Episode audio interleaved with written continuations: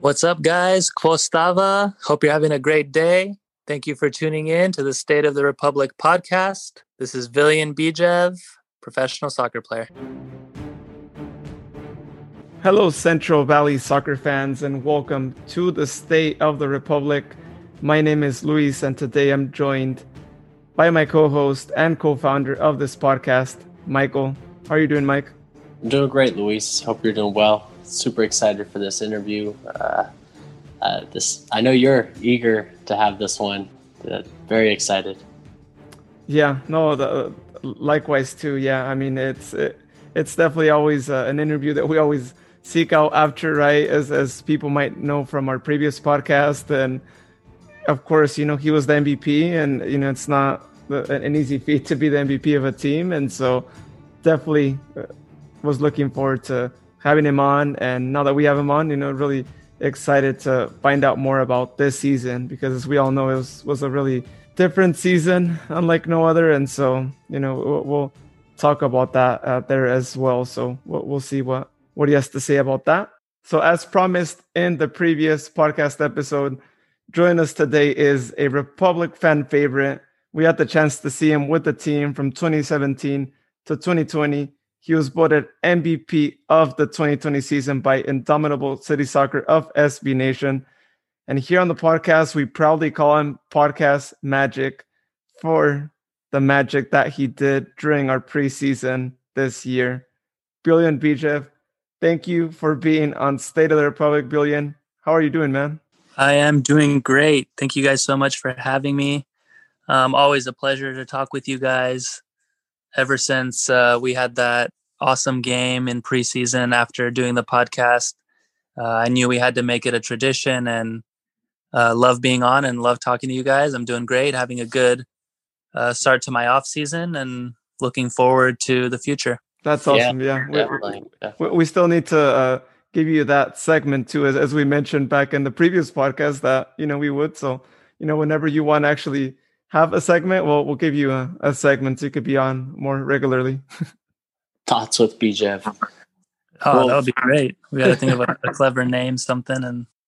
Well, uh, first off, Bijev, we, we just want to say congratulations on the engagement there. We uh, we we saw the the photos. That's awesome, man. Um, Sam Werner thinks he's got some jokes there, but uh, Mahoney have your having your back there. I saw that this this afternoon. I was like, goodness gracious, what is this man doing? But we're super happy for you, man. Congratulations. That's a huge step. Uh, best wishes to you and your fiance. Thank you. Thank you. Yeah, that was super exciting. Um, we had the opportunity to to visit my cousin in Hawaii. They're staying there in a condo, so we had we were able to stay with them and help save some costs on the trip. So we decided to go, and it was kind of the perfect place to do the proposal and everything worked out so well. And Lainey, my fiance, was super happy. And it was really nice to have my cousin there as well to be able to record and take videos and pictures of everything. So I'm really glad that worked out well. Yes, Sam making some jokes. I think that was on my uh, anniversary post. December 1st was our third anniversary. Um, I realized it's all semantics. I, I think I put that in the comments. I didn't put happy third anniversary. I just put happy third to my fiance or something like that. I can't remember exactly what I wrote. And then Sam trying to be funny, but but Matt came in with a little bit of reason and logic and uh, helped smooth over the the joke. Pretty typical. Pretty typical of Matt coming in being the voice of reason.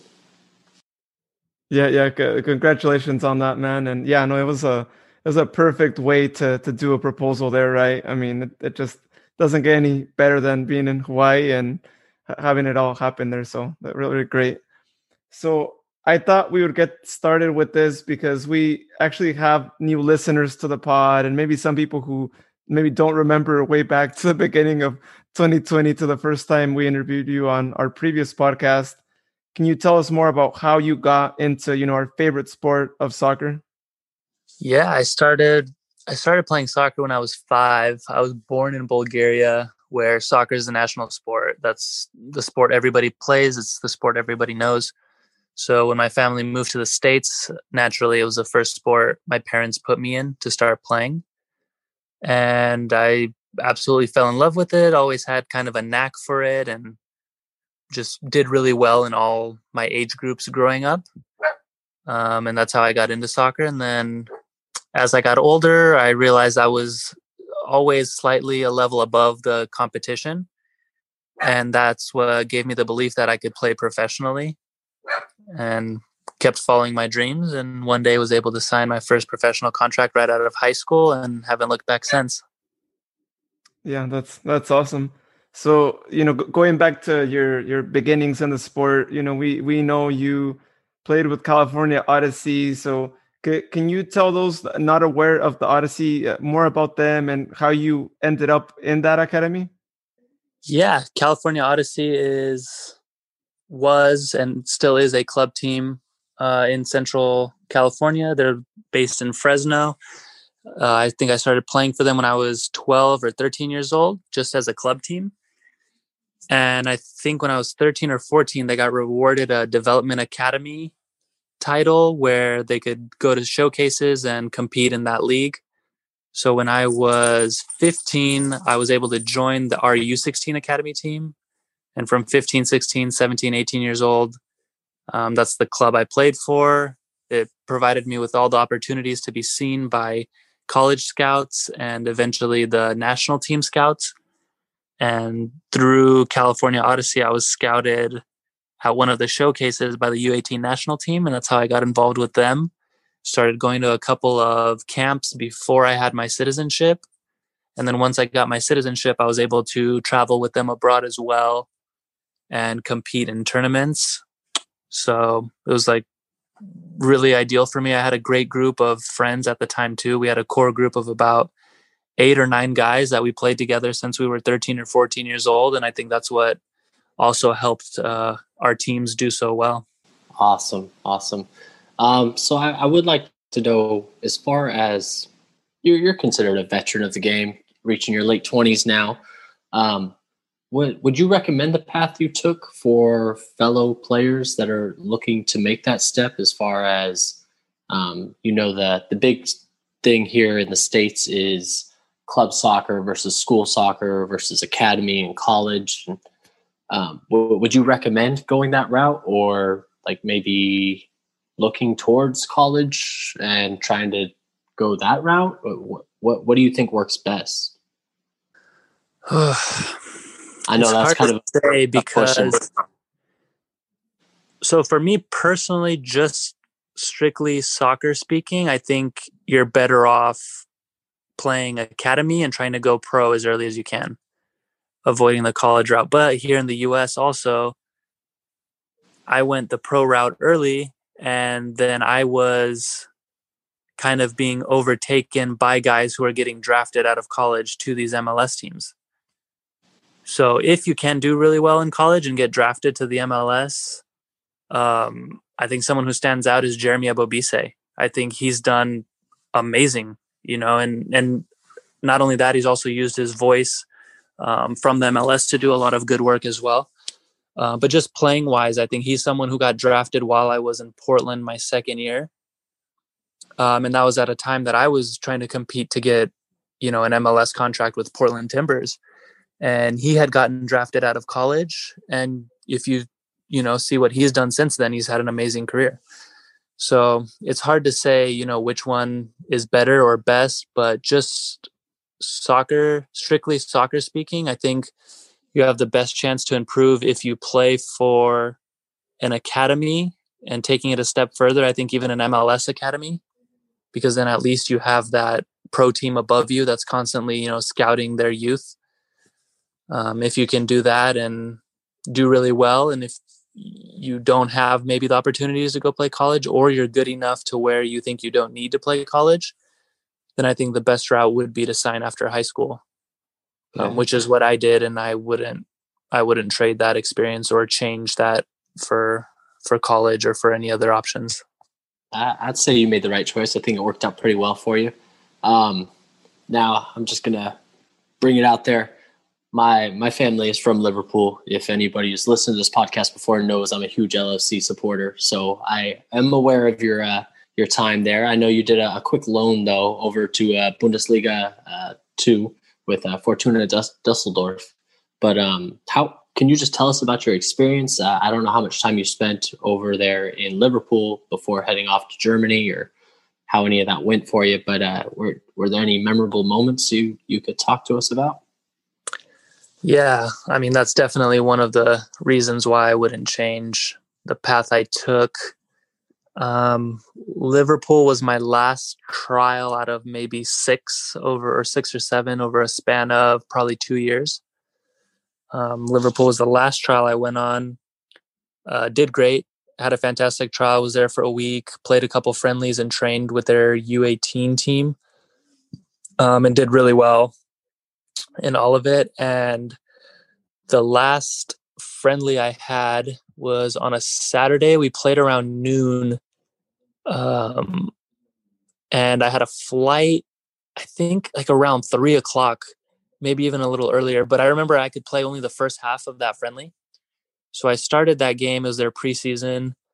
Uh, I started that game, had a hat trick in the first half, got subbed out. I had to leave at halftime, was walking over to the locker room to start packing up all my stuff. And my agent was with me, start packing up all my stuff. And he was going to drive me to the airport because I was flying back to the States. And then on my way to the locker room, my agent walks up with Kenny Dalglish and they're all talking and yeah, yeah I mean absolutely hero. Um, and they're talking and then my agent says like Kenny has something he wants to say to you.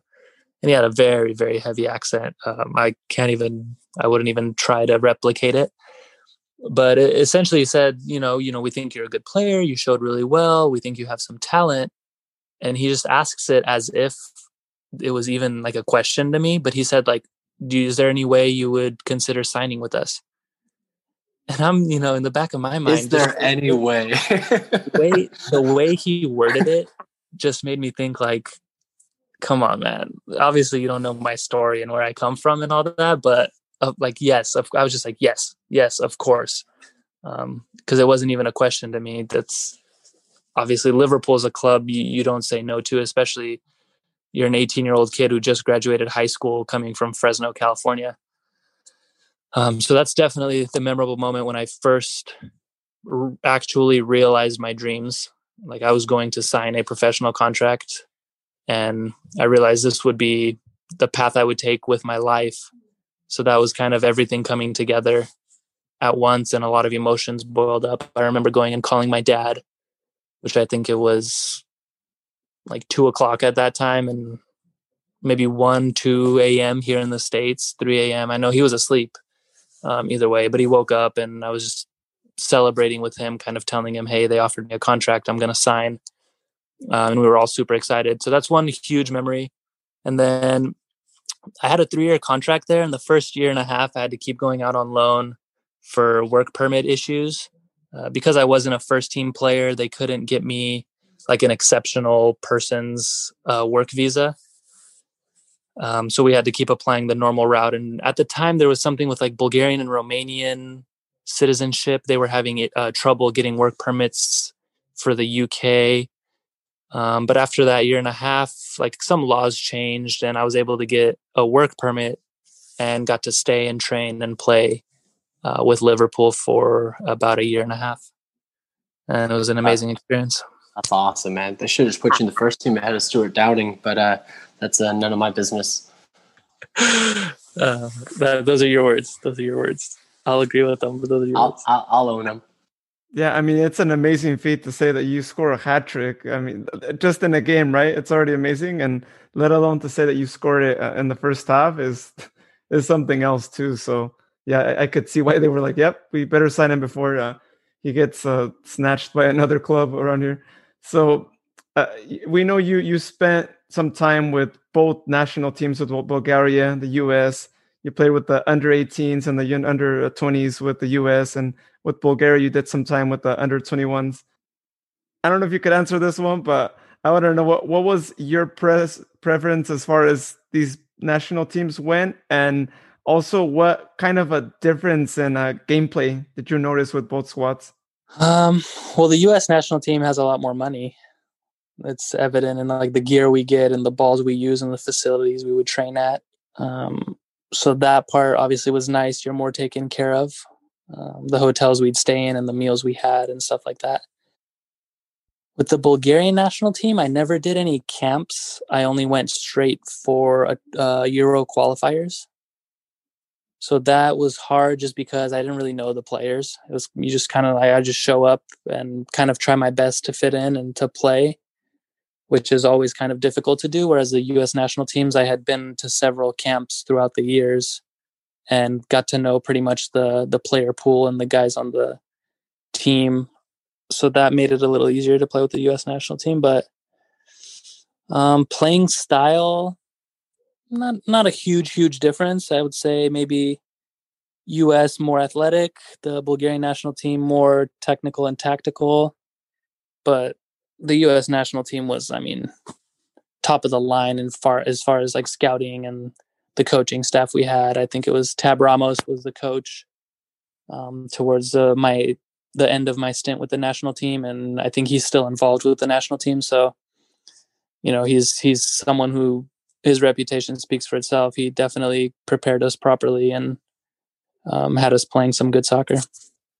Oh yeah, he's he's definitely uh, uh, one of the more uh, known players, right, in the national team, especially in the '90s, right? And and I think he's really well known for being responsible for a lot of players actually making it to the senior national team as well. So hats off to him. I think he's he's had a really good career and he's really helped uh, develop a lot of uh, players there as well. So I think this is the the question that any Republic fan is is probably the most interested in, right? Uh, how do you end up arriving at the Republic? We know you you came be loan from T2 back in 2017, but how did that connection come about? Um, at the time, Republic were fighting to make the playoffs, and I think they were just looking to bring in maybe players to to help out with that. Um, Graham Smith was the GM at the time. He had contact, got into contact with me. Um, he knew my situation in Portland. I think at the time I was 24 and I was the oldest player on the Timbers 2 team, which is they use it as kind of a development team and they can get um, players some playing time if they're coming back from injury and stuff like that. And I was looking more to play for either an MLS team or a USL team that's kind of competing for a USL championship. And uh, speaking with Portland at the time, they didn't, they had no interest to sign me for the MLS team. Um, and I had no reason at that point to stay with T2. I absolutely loved my time in Portland, and the Timbers organization is fantastic. I think their their fan turnout kind of speaks for itself, as well as how well they've done in the league the past few years. Um, but Sacramento approached me and said, "Hey, look, we're going to make a push for the playoffs." Portland at the time, I think we were bottom or second from the bottom of the league. So I wanted to keep competing. I wanted to play in the playoffs. I wanted to play for a chance for a championship. Sacramento is also close to home, so I I agreed to come and play on loan uh, for the end of that that first season, and I'm obviously really glad I did because it led to a lot of good memories and a lot of good years in Sacramento. Yeah, definitely. The, some of those memories there, uh, those op- Open Cup games. How how was it like? Uh, scoring goals against teams like LAFC and the Earthquakes back to back years, as a matter of fact. Uh, amazing feeling. I I love playing against those good teams. I love being the underdog. Um, I think maybe USL teams when they play an MLS team, they get kind of taken for granted um, because most places around the world in the domestic cups, when a first division team plays a second division team. It's kind of like, you know, if Barca's playing a second division team, um, they usually just play their subs or they don't take it as seriously as because because they can beat them. And uh, fortunately for us, the two when we played MLS teams, I think we played their starters um, both times of the games you mentioned. So it was super exciting to get to go up against them and show that you know the level isn't that much of a difference. And I think uh, just personally speaking, and I'm sure the other guys felt the same, that we wanted to prove that we can play at that level as well. Um, and I was fortunate enough every time uh, we played in those Open Cup games, I was able to rise to the occasion and and show my ability and score some goals. Yeah, those two games, I'll you know always say they, they were really memorable. I got to attend both of them, and I think my my favorite one had to be the LAFC one. Uh, you know, I know we we get tied, but then you score that really amazing goal. Like literally, it was like the next play, I believe, after they uh, tie us to, and we were in the game. Sadly, of course, we we couldn't hold up the result towards the end, but we you guys really gave a good performance and it really showed right that Sacramento really wanted to be an MLS and actually had a team like you said competed against starters that can actually give them a, a good run so that that was uh, definitely a, a, really good moment and uh, I appreciated that being one of the very few Republic supporters celebrating uh, amongst uh, a lot of LAFC fans around there. Yeah, I mean it was a super exciting game. I remember and anytime you play in those MLS stadiums, uh, it's super exciting. And I think that's for a few years now, uh, Sac Republic has been showing that they, I think they deserve to be in the MLS, not only with the way we played, but also with the fan support, the community outreach, the the work that the front office is doing as well. Kind of a culmination of everything coming together. They've shown that they're ready for MLS. Yeah, and and those LAFC Republic games in MLS, I think are are going to be really good, both home and away. Uh, you know, both great supporter groups that are really going to be traveling back and forth, and it, it, I I'm excited to to see both games and, and do some road trips down to LA. Oh, it's going to become a big rivalry. Oh, I can't yeah. wait for the the nickname that they're going to give it because LA LA they did El Trafico. Now, when um, SAC is in MLS, they're going to start coming up with creative names for all the rivalries. I can't wait to hear yeah. them all. I five Derby or something. I five Derby, yeah, that would be that. That wouldn't be bad. Yeah, yeah, that, that would be that'd be a good one. So let, let's go back to the beginning of the 2020 season. You know, you, you guys find out that the USL Championship was going to be hopefully temporarily suspended, right? As we all went into lockdown. We're all really sad because we couldn't attend games what were your thoughts back then when this all happened? And did you ever believe that the season would actually be canceled for good at some point? Um, well, it was very strange for sure uh, when everything happened. Obviously no one's prepared for something like that. No one anticipated anything like that. So it was very strange.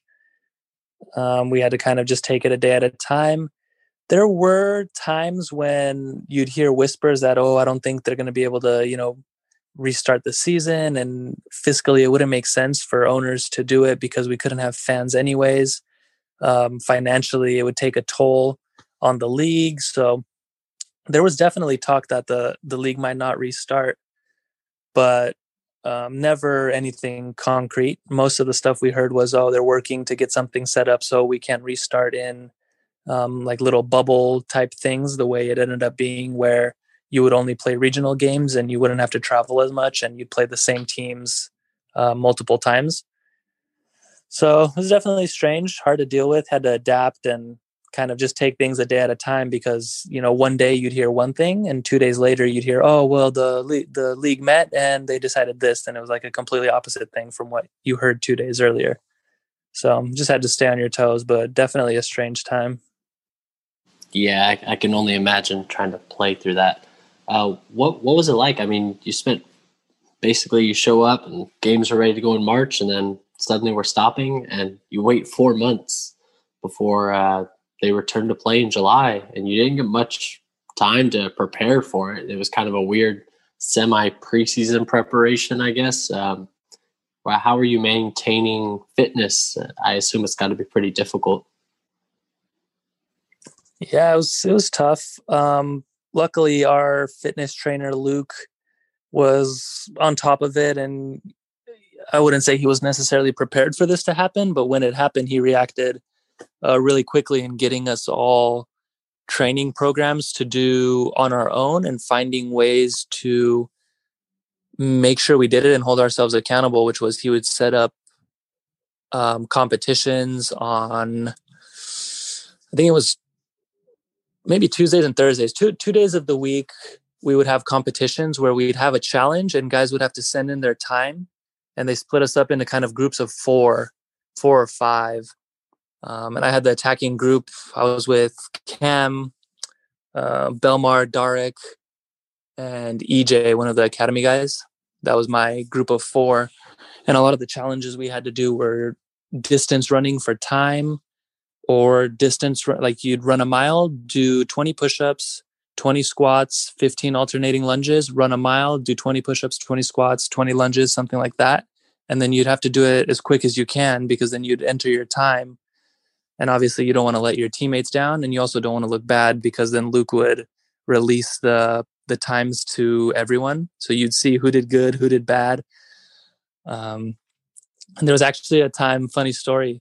Uh, Ash, um, one of the times, reported that he had he did a four minute twenty second mile, which if like we looked it up and it's it would be impossible. That's like Olympic Olympic times. Liar. Like, yeah, thank you.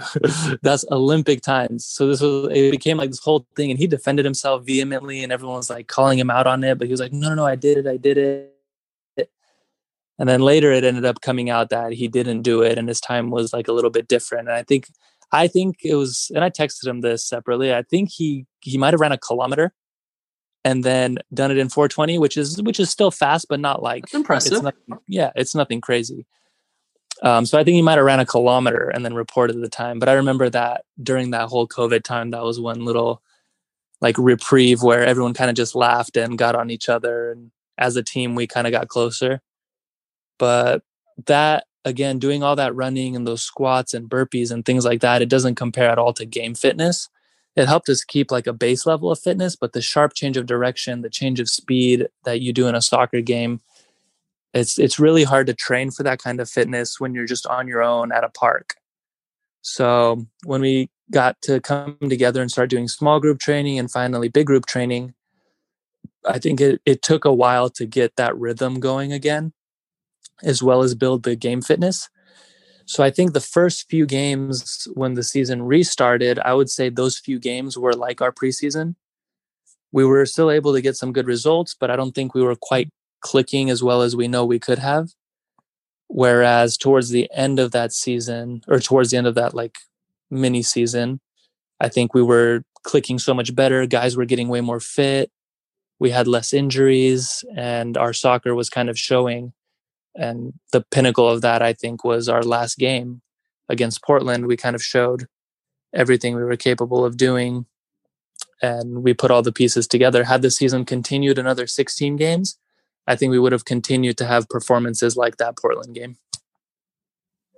Yeah, and and, and I, I think you guys would have been first place in group uh, if if we would have had a a, full season, uh, definitely too. But yeah, I, I completely get you. Like it, it must be tough to not be able to practice as a team, and you, you can't have that connection with everyone. And of course, we had some new players also on the squad too, right? So it, it's probably really difficult for them, right, to really understand what the gameplay is if, if you're just uh, practicing on your own. So that, that can definitely take a, a toll on teams. So I'm curious, you know, you you guys had to still play, right? You played in this pandemic. There were no fans in the stands. Can you tell us more about what what that was like? Because you know you've probably never experienced like playing a game without fans, even if it was just one game. Uh, and uh, also if you could also tell us like what, what were the protocols like as far as uh, testing went like did you guys get tested like every so often or how was that like yeah so without the fans was it was strange it was more like a friendly game just felt like a, a friendly game in the beginning and then after a few games you it, you would get used to it um, but for me personally I, I thrive when there's fans. I, I get a lot of energy from the fans. I love um, interacting with the fans even during the game or halftime, and especially after the game. So not having the fans there definitely threw things off a little bit. Had to adapt to kind of a different um, approach in terms of how I energize myself and how I pump myself up. Usually, having the fans there chanting, it does it all for me. So I need to calm myself down even um, and not having the fans there was kind of the exact opposite. I had to do all the pumping up and all the like hoorah, getting myself energized and ready to go. Um, so it was just again just something you had to adapt to, and took a couple games to get used to it, and then got, we got used to it. Um, the COVID, the testing protocols, we got tested uh, minimum once a week, and then sometimes when we'd have those uh, midweek games, we would get tested a couple days before that game. Then we'd get tested the day after the game, so we would be uh, in the clear for the weekend game. So it was a lot of testing. I had a lot of swabs up my nose. Oh, Yeah, Uh, yeah. In the I mean, beginning, it was a lot worse. But and that's that's brutal. um, I, I gotta say though, it's it's nice to hear that uh, you hear the the crowd and stuff. I always wonder about that sometimes. If I know we're having a blast out there in the battalion, I, I love it, and every time, every once in a while, I see you guys kind of look over and acknowledge and kind of laugh or hear something funny. So that that's always one of my favorite parts is when uh, we get to feel like we're involved. Um, but I wouldn't be doing my job if I didn't at least get a couple hardball questions in here with you. Um, this season, you scored probably one of the best Republic goals of the season. You were voted MVP by the Indomitable City Soccer uh, blog, SB Nation. Um, what were your overall thoughts on the season? And of course, why do you think we didn't necessarily get the result we wanted against Phoenix? I mean, besides the obvious hand of God, um, yeah, man. Why why do you think it didn't work out the the way we had all hoped?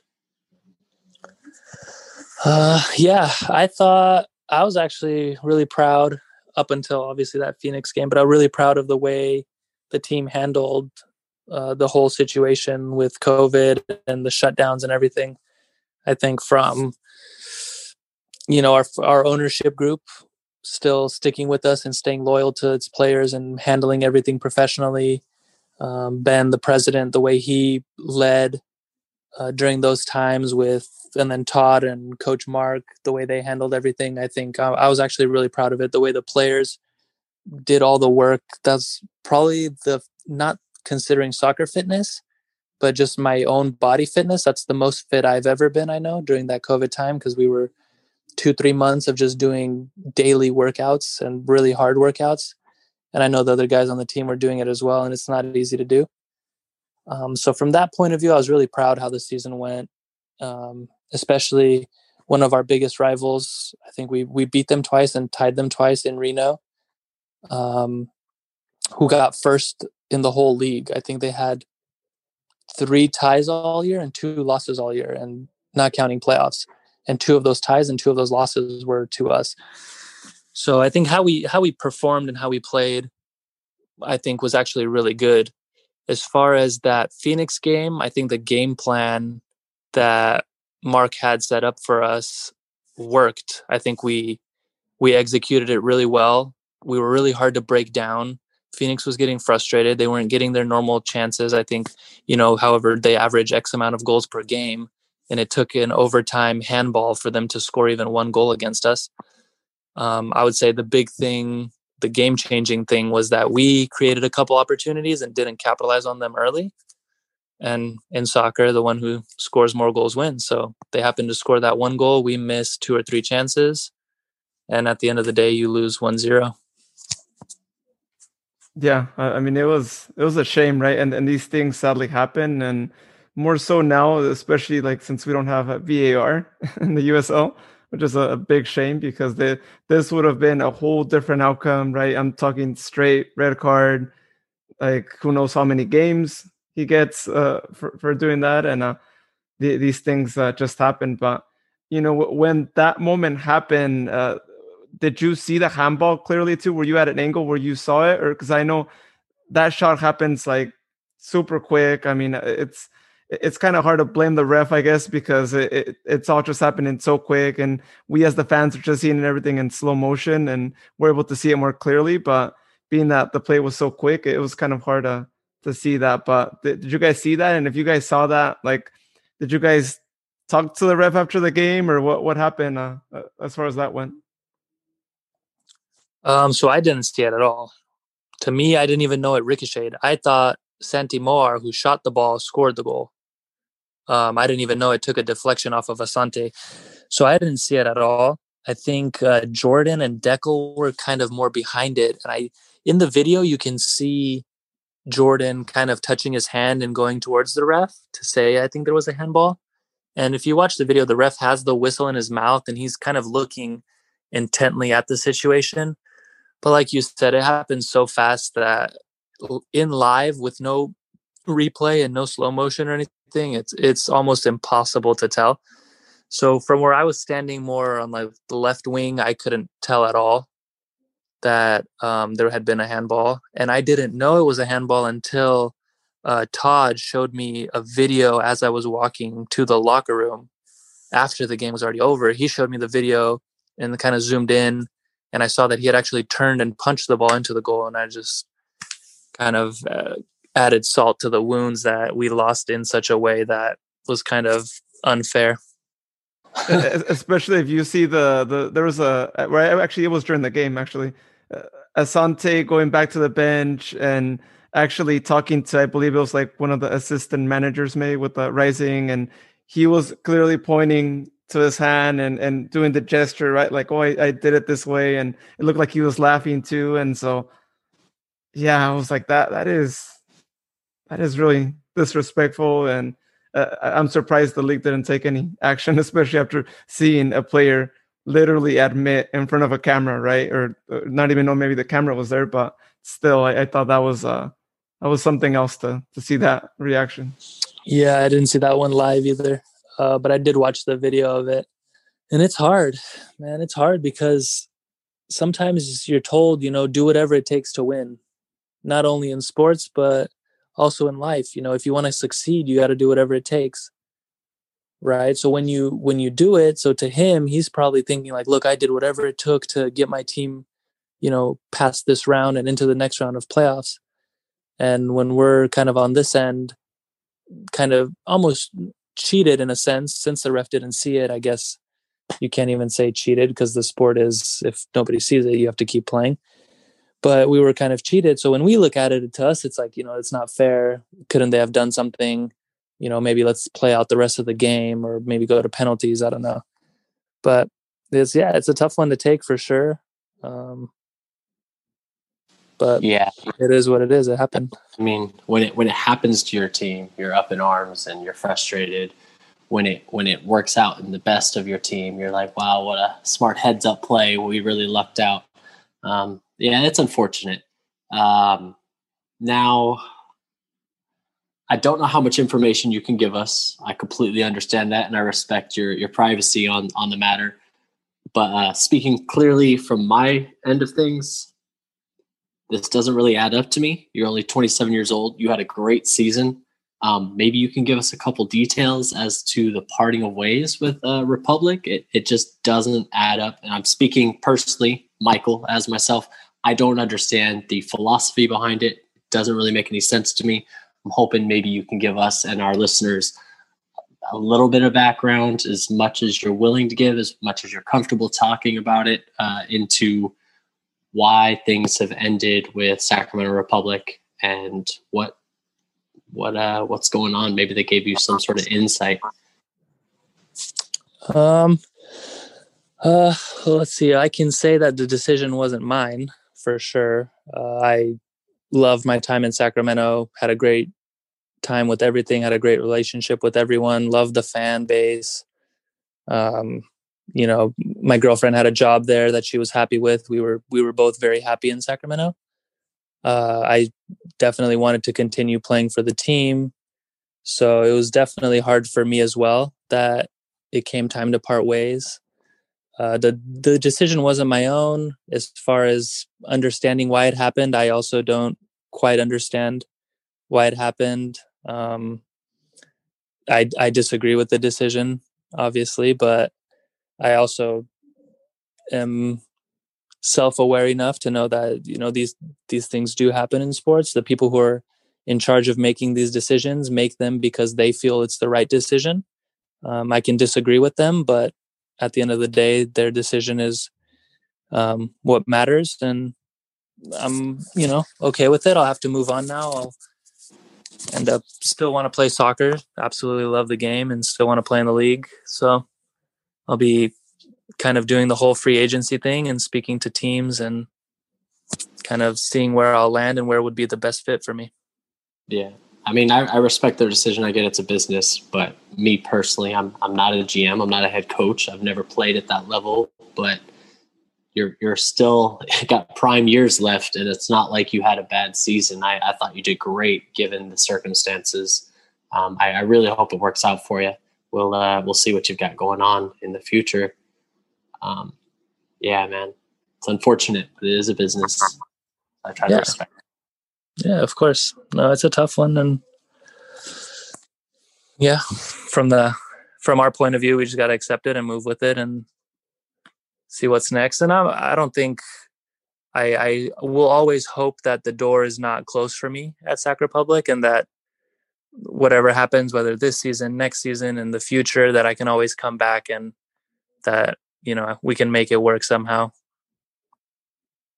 Yeah, I, I, I agree with uh, Michael too. I was on that on that same side of it too. You know, you were one of my favorite players here too, and all the listeners probably know that too, right? We've had you on the podcast a lot and all that, and and you really did a good job. You had had a really good season. You're M- MVP as we mentioned before. You scored a really good goal, and and you just had a lot of good moments this season, and we just couldn't quite understand really what, what went behind that uh, decision too. Uh, of course, like Michael says, we're not GMs. We don't really know what maybe they're trying to plan maybe for, for the future, but uh, I would certainly hope, right, that like the door is definitely not closed because you've done a lot of great things for the team, and and so I hope that once we join MLS, that they can get you back on the squad. I mean, it'd be amazing for you to retire uh, with the team as well, and you know, I, I think it's one of those things where you'll move on, you'll play for other teams, and you if you keep doing what you have been doing all this whole time, I think they're gonna catch on. I mean, they're gonna remember you, of course, because you you're a lifelong uh, Republic uh, player. But you know, I, I think it's one of those things where they, they'll they'll keep tabs on you, and I'm sure too, and and I hope that that is what ends up uh, happening too. But at the same time, I do think that you should probably uh, play for a club that's nearby so that they can actually keep even closer tabs on you. Like I, I have been saying this. We actually uh, interviewed uh, Jordan Farrell, who's technical manager for the Oakland Roots. But you know, I was like, it'd be kind of cool to see you with that team, being that they are uh, the USL's newest team, and that we would be playing against them, and we could easily, Michael and me, go to a, a match over there and, and all that, and yeah, road trip to the Bay Area, and so that would be great.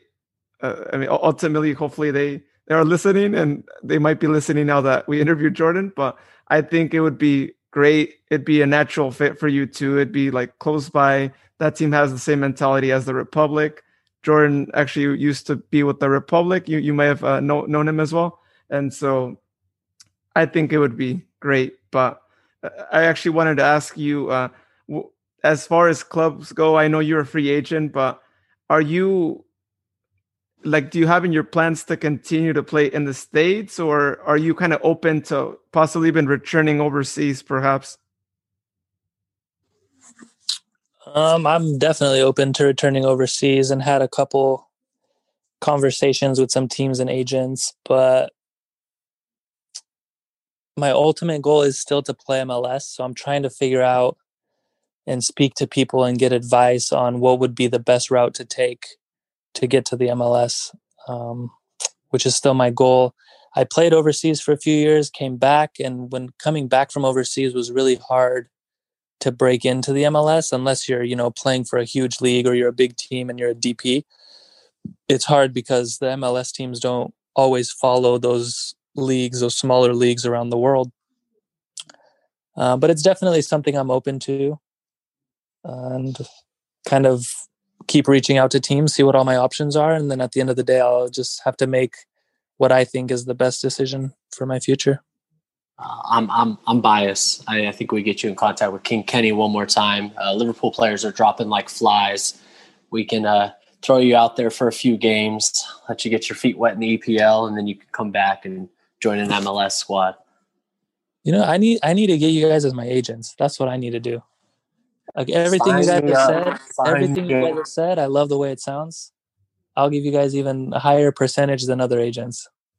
That's, it's a we're starting a new career, Luis. We're yeah. starting a new career. You know what? I think I, am I'm, I'm tempted. I'm into that too, and and it's it's here recorded, and yeah, I, I think I'm I'm tempted for that. Uh, I was actually gonna say like, hey, we'll we'll sign you up with my uh, favorite team, Cruz Azul, too, in Mexico. If you're open to playing in Mexico, like I think we could we could you definitely use more uh, players in your position, especially because uh, some of the players that play in in your same position are potentially leaving at the end of the season. So I think that that would be that works too. How's your how's your Spanish? Yeah. Muy bien. So. Muy bien. to play for Cruz Azul, my Spanish is muy bien. Perfecto. Good answer. Perfecto. yeah, there's a uh, there's a, a, chance there too. Actually, if you were to get an offer in Mexico, would you take it? If if it was say like a, a maybe not a top club, I, I really wish it was Cruz. Uh, but if it was a, maybe a lower club, maybe too. Uh, would you would you take that offer? How, how do you feel about that? Obviously, it would depend what other options I had, but yes, like uh, I think it would be crazy to not play. I think the Mexico League is it's a great league. I know Roro played there for a while too, and speaking with him, he he absolutely loved it. So I think I would definitely play for a team there.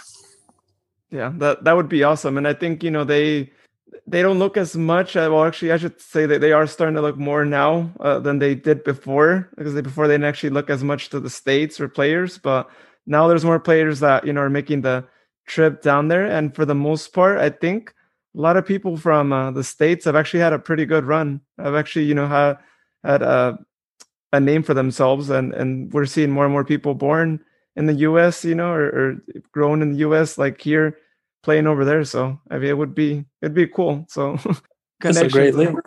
Yeah. Oh yeah, it's it's really competitive. Fans go crazy for soccer there. So that's that's something I would love. It's it's the sport. It's the only sport. It's what everybody watches. They live it. They breathe it. It's all over the streets. It's all over. It's on everybody's mind constantly. I think it would be amazing to be in an atmosphere like that in a culture like that. Oh yeah, yeah, it is definitely on everyone's mind, yeah, there's definitely a big passionate uh, fan base down there with with any team you can find, and and it would be it would be cool for you to to get a, a chance to to be there as well. So hopefully, only time will, will tell. But but like I said, I think uh, whatever you do, you know, we are of course you know wish you the best of luck wherever you you go. But our our unbiased side, or our, I should say, our biased side here hopes that you you stay nearby so we we could see some uh, games against uh, your new team. Hopefully, it's if it's in the USL, uh, just to to see you more. But I really do think you have the potential to be an MLS, and and I'm sure as you know your agent is working uh, to get you there. They're showing those videos, those highlights that you had against MLS squads. Like, come on, like I, I think showing those two goals that you scored against LAFC and the Earthquakes, and just the performance you had in those two games should be enough for any team in the MLS to sign you. Like th- that should be enough in itself. I wish you were an MLS GM, and then I show you my videos and you could sign me. Yeah, I mean, I, I completely agree. You would think it would be, and I think uh, there's been it's a cliche, and a lot of times it's maybe not about who you are; it's about who you know and little things like that that get thrown around. So it's about knowing the right people and getting getting seen by the right people. Also, teams have to have a need for my specific talents and my specific position. So um, it, a lot goes into it, but I think everything happens for a reason. So if it's meant to be, it'll be, and if not, I'll, I'll keep, you know, grinding and trying to get to the level as high a level as I can reach. And that's that's the perfect mindset to have. Like I said, you're you're still young. You still have plenty of uh, and tread on the tires. Uh, right time, right place is going to happen for you. Yeah, exactly. No, I'm really excited because a lot of you know my my knowledge and wisdom, however limited it is at my young age, but still, it's all kind of coming together along with my talent. Whereas you know when you're younger, you have all the energy and the talent and the skill and the physical attributes, but you don't quite know the ins and outs of the game quite as well. So now that I've been about 10 years this is now I'm in my 10th year as a professional. I've obviously learned a lot more things and being able to put that together with the talent and the physical attributes, I think is going to help me, and I've I think I've only gotten better with each year. Yeah. So uh, finally, uh, wanted to to say, you know, we we truly appreciated having you here in Sacramento. Like, you know, you not only represented the team, but you were you were an image of the city too, right? Like we, we saw you doing community service uh, for the club. People knew you well, right? A lot of fans like uh, really got to know you well, and I know you you've spoken on going out to eat with fans too, and you know, really being a a friend to people, and that's something really amazing that you you don't always uh, talk about about a player. But I wanted to ask you: Is there anything you want to say to all the supporters out there listening to you right now? Just thank you. I think by far the the most I felt at home out of any club I've played for, for sure.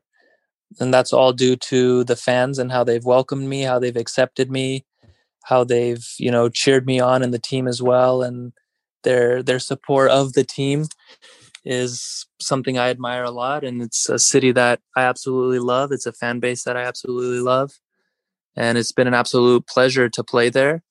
And I'm I'm hoping it's not a goodbye, it's just to see you later because you know I, I care about the city a lot and I care about the people a lot.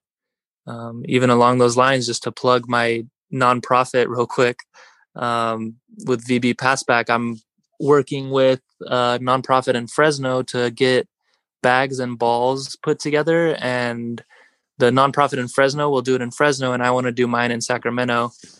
Um, and provide bags and soccer balls that'll be customized soccer balls with kind of uh, motivational messages that'll go to kids in underserved areas for Chris as a Christmas gift. So that's kind of a project that I've been working on right now, and um, that's kind of something awesome. I want to give back to that community as well because I felt so welcome there and loved there and taken care of there. So I want to do, you know, little things like that through soccer um, to kind of give back. Yeah, definitely. That's awesome. Anything we can do to help, definitely let us know. We can uh, try to send the message out. Yeah, we could put. I'm gonna have a post on social media coming up. The HPA Foundation is the one located in Fresno, and then mine's VB Passback Foundation. Um, I'm on Instagram and I have a website, vbpassback.com obviously just get the name get the word out and donations are always welcome. And then if you know you can always nominate people who who could maybe benefit from this gift who don't have access to a soccer ball or don't have the means to acquire one. And we would get you know a bag and a ball donated to them as a christmas gift. Oh yeah that's that's a really nice gesture too. And and yeah i think it's it's awesome that you're putting this together and having that inspirational message on the soccer ball i think is it, it's gonna make someone's like Christmas. I guarantee you, it's one of those things that they'll never forget. Yeah, that's kind of that's that's what I'm hoping for. I remember as a kid, you know, even going with my parents to get new cleats and just how overjoyed and excited I was. Or if I ever got a new soccer ball as a Christmas gift, it was just um, just meant so much to me. So maybe kids who who can't afford a soccer ball or don't have like a quality one um, that's why I partnered with this nonprofit to kind of be able to give this to them. And I just know it's going to mean so much to them and they're going to absolutely love it. And um, since teams aren't kind of in session right now, then they'll have their own ball that they can play with in their backyard or at a park with their um, friends or family members or whoever it may be. Awesome. Yeah. That, awesome. That was, Thanks, Billy. That was great. Well, thank you for for joining us here today, Villyan. You know, like I said earlier, we wish you the best of luck with your next club. You know, we'll be supporting you, whatever club that might be. And you know, we hope to have you back on the podcast to establish that segment that we talked about before, and also so you could tell us more about where you're playing now. Thank you guys so much, and thank you. It means so much to to have your guys' support and to have gotten to know you guys and to have me on the podcast just means a lot. And I think once I sign somewhere and it's kind of out there, we can do like a segment on that too and kind of release the information through the podcast as well. Yeah, Perfect. that'd be that'd be amazing. Yeah. Thank you guys. Great. Well, you stay safe. Uh, if we don't talk to you uh, by the holidays, happy holidays, yes, and uh, we'll holidays. talk to you soon. Thank you guys so much. Have a great holidays, and definitely look forward to being back on the podcast. So we wanted to thank again uh, Villyan for being on. You know, it's always uh, amazing to talk to him, and and as we said, you know, we we are sad that you know he's he's gone from the Republic, but I have hopes, uh, Michael, that we are going to see him back in Sacramento one day, and and as I said, uh, you know, hopefully we get to see him next year as an opponent. I think that'd be kind of interesting uh, as well. And, but you know, we'll see. Like I said, only only time will tell. Definitely. Yeah, for sure. I'm I'm excited to see what his career holds. As I was saying earlier, he's he's still relatively young. He's he's got quite a bit of time left before he needs to hang up the boots. I think he'll he'll find a team. I think it's going to work out for him. Yeah, he's in his prime, and I know he he wants to make it to MLS, and I, he he has to make it to MLS. I just I, I don't understand. We've seen other players in MLS that have been quite questionable, and they still uh, make it. But at the same time, it is kind of like how we said, right? In the world of professional soccer, it really is all about who you know. Uh, and trust, I, I know all about that in Mexico. It is really all about who you know and and all that. And it's a shame because I say there's a lot of uh, hidden gems out there that never make it to the professional world, even though they should make it, and vice versa. There's other players out there that um, they're kind of questionable. Maybe they shouldn't have been players, and they still make it somehow. But but yeah, I think in this case, I, I really hope a team in MLS picks him up and he uh, makes a long career out of that team in the MLS. And if he doesn't come back to Sacramento, well, uh, hopefully at least we get to see him in MLS play against us.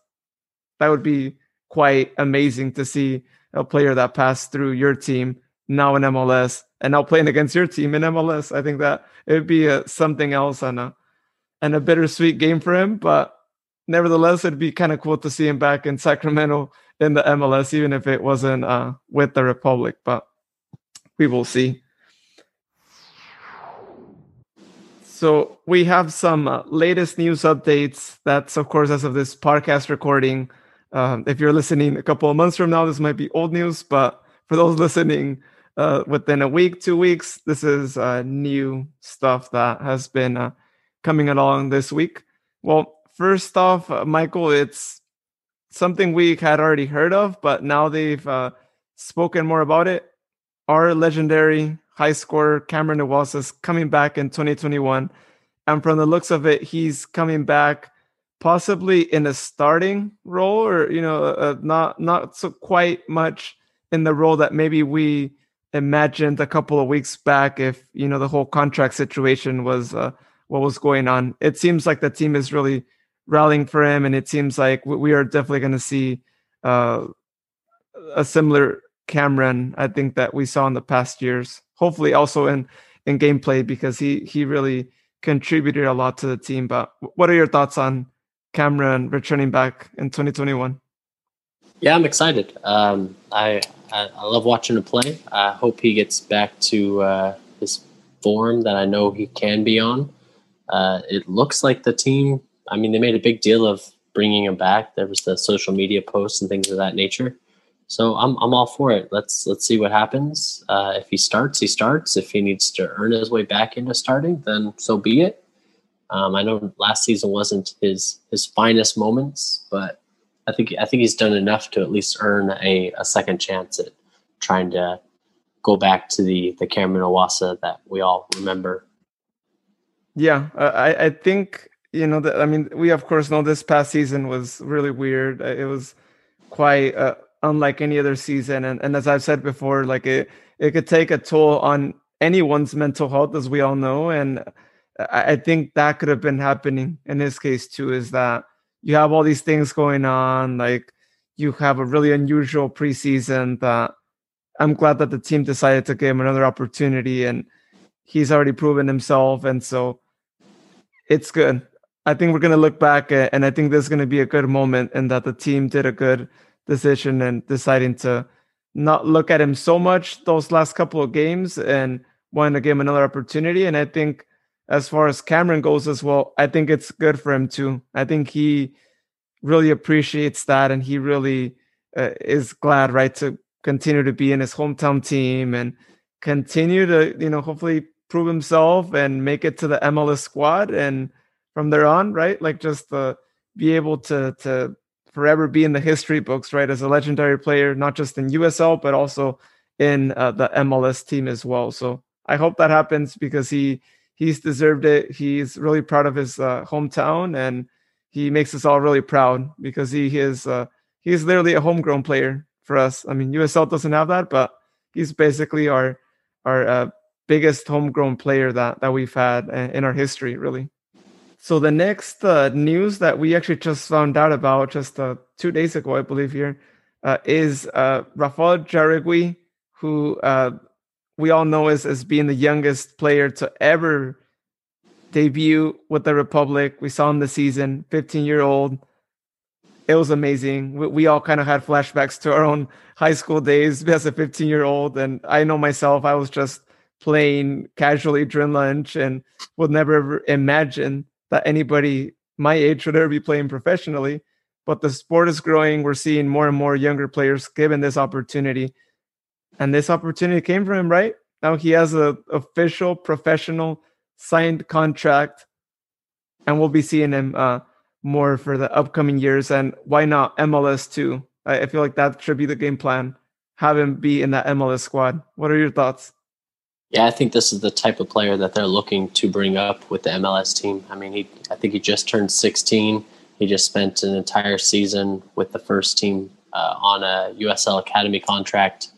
This this is the type of thing it looks like the Republic is leaning towards doing, and for uh, Rafael to get to sign that contract, I know his mom was excited. I saw her posting about it all over the place. Congratulations to Rafael and his family. That's that's amazing. Um, he's the third product to make it to the pros on the first team. So the the academy's looking strong, looking good, and he, he looks like he has a promising career coming up. Yeah, definitely. Especially if you start with a professional team at 15, right? Like that. That's always really impressive. I, I, always uh, find that um, just so amazing to to have that, and it's really amazing also that he's from the Sacramento area, as we all know, and so you know, it's definitely a big inspiration to all the players that are out there playing for the academies there in the area, knowing that hey, you could potentially make it pro and and you know you don't need to be 17 18 to make it there. You could probably be younger and think of how much experience this gives you right? As a as a soccer player starting at an early age you got a long future ahead of you. If you do things right he might potentially make the jump to MLS Again, hopefully it's with the Republic, staying with the Republic, but it could be with another team. And then from there on, who knows what, what the future holds. But if you start young, man, your career is that much longer, of course, right? Because you you are obviously starting at a younger age. So congratulations to him. It's it's amazing that he has this opportunity, and you know we look forward to seeing him participate in uh, more games next season. So our last uh, bit of news, actually, this just came in today, earlier today. We found out that Carlton Belmore has renewed with the Republic. I know uh, a couple of weeks back they they said they were still negotiating with him and with uh, Formella. We don't know anything about Formella yet, but we do know here that Belmore is returning to the squad. I'm particularly excited for this one as well because Belmore, I think we didn't get the chance to see him that much, unfortunately, this uh, past season. But the little that we did see of him, he showed like he had a really good ability and he could really benefit this team so much more if he starts in the starting 11 more often as well, of course. And I think he's going to have more opportunities this upcoming season. And uh, I'm glad that they decided to renew him uh, rather than sign another player and take the gamble if they're actually good or not for the team. What are your thoughts?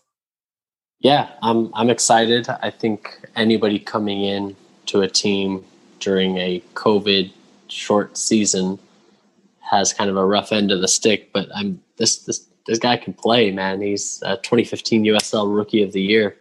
He's five years in, and he looks good. Um, even the the little amount of time that I saw him in the games, he uh, he looked decent enough even off the ball. I'm excited to see what he can do with a full preseason, a full training camp, and a full USL season. I, I think he could he could make some waves. Yeah, especially because he showed that in previous clubs, right? We saw him uh, uh, previously have that right with T2, with Timbers. That's yeah. what comes to mind right away too. He was with Nashville as well, so you know the, the those times he had there and those highlights we saw from him definitely showed us that, that there's a lot of promising uh, development that he could do in, in Sacramento and, and grow his, his game here as well. So if you all aren't following us on social media yet, hey, please give us a, a follow. You can find us on all the three major platforms. If you go on Facebook, you can search State of the Republic podcast. You can find us there. We also have a Facebook group, Sacramento Soccer Fans. Please, we invite you to join. As I always like to say, whether you're from Sacramento or not, we welcome any soccer fan to come by and check it out and share anything you have uh, soccer related with the community there. Also, you can find us on Twitter and Instagram. Our handle for both is at State Republic 12. So please give us a follow there. Uh, interact with us, comment on anything we post too. If there's anything you want to add, if there's maybe a future person in the world of soccer that you would like for us to interview, if they're you know from the Sacramento area or in general anyone in the Central Valley that has a story to tell soccer wise, please let us know. As you all know, our podcast is about the Republic, but also about anything soccer related in the Central Valley. And you all have heard some of our past interviews that we've had. Please listen to them if you haven't heard them yet. They're really interesting. You really get a lot of insights to the, the world of Central Valley soccer and what's uh, been going on. And we do have a, a lot more in the works uh, for you all as well. So please uh, feel free to leave us a comment if, if there's any story out there that you believe we should highlight next. Also, wanted to give you guys a preview of our next interview that we'll be doing. It's going to be with someone who, let's just say, I just got their jersey in the mystery box. And if you guys are following me on social media, you'll know what player I'm talking about. It's kind of funny it worked out perfectly in that we had been talking about doing an interview on the podcast and then when i look at my mystery box i end up getting his jersey so all worked out really well. So you definitely don't want to miss that as we talk about that uh, experience of me having this game worn jersey and and the fact that he will be signing it here uh, shortly too as well so that that was uh something quite quite funny too i feel like the the team must have been uh, listening to us before or maybe looking at my messages that they were like, yeah, let's give him this jersey because he's been talking to him about being on the podcast. Is there any last thing you want to add, Michael, before we close it out? I, I think that sums it up. Um, I appreciate uh, BJev. Obviously, that was that was a great interview. He's always a good time. Uh, we appreciate the support that we've been getting. A lot of new followers. It's uh, it's fun, man fun things are coming. We've got some big plans coming. Going to hit on another Fresno boy uh, interview, and we'll go from there.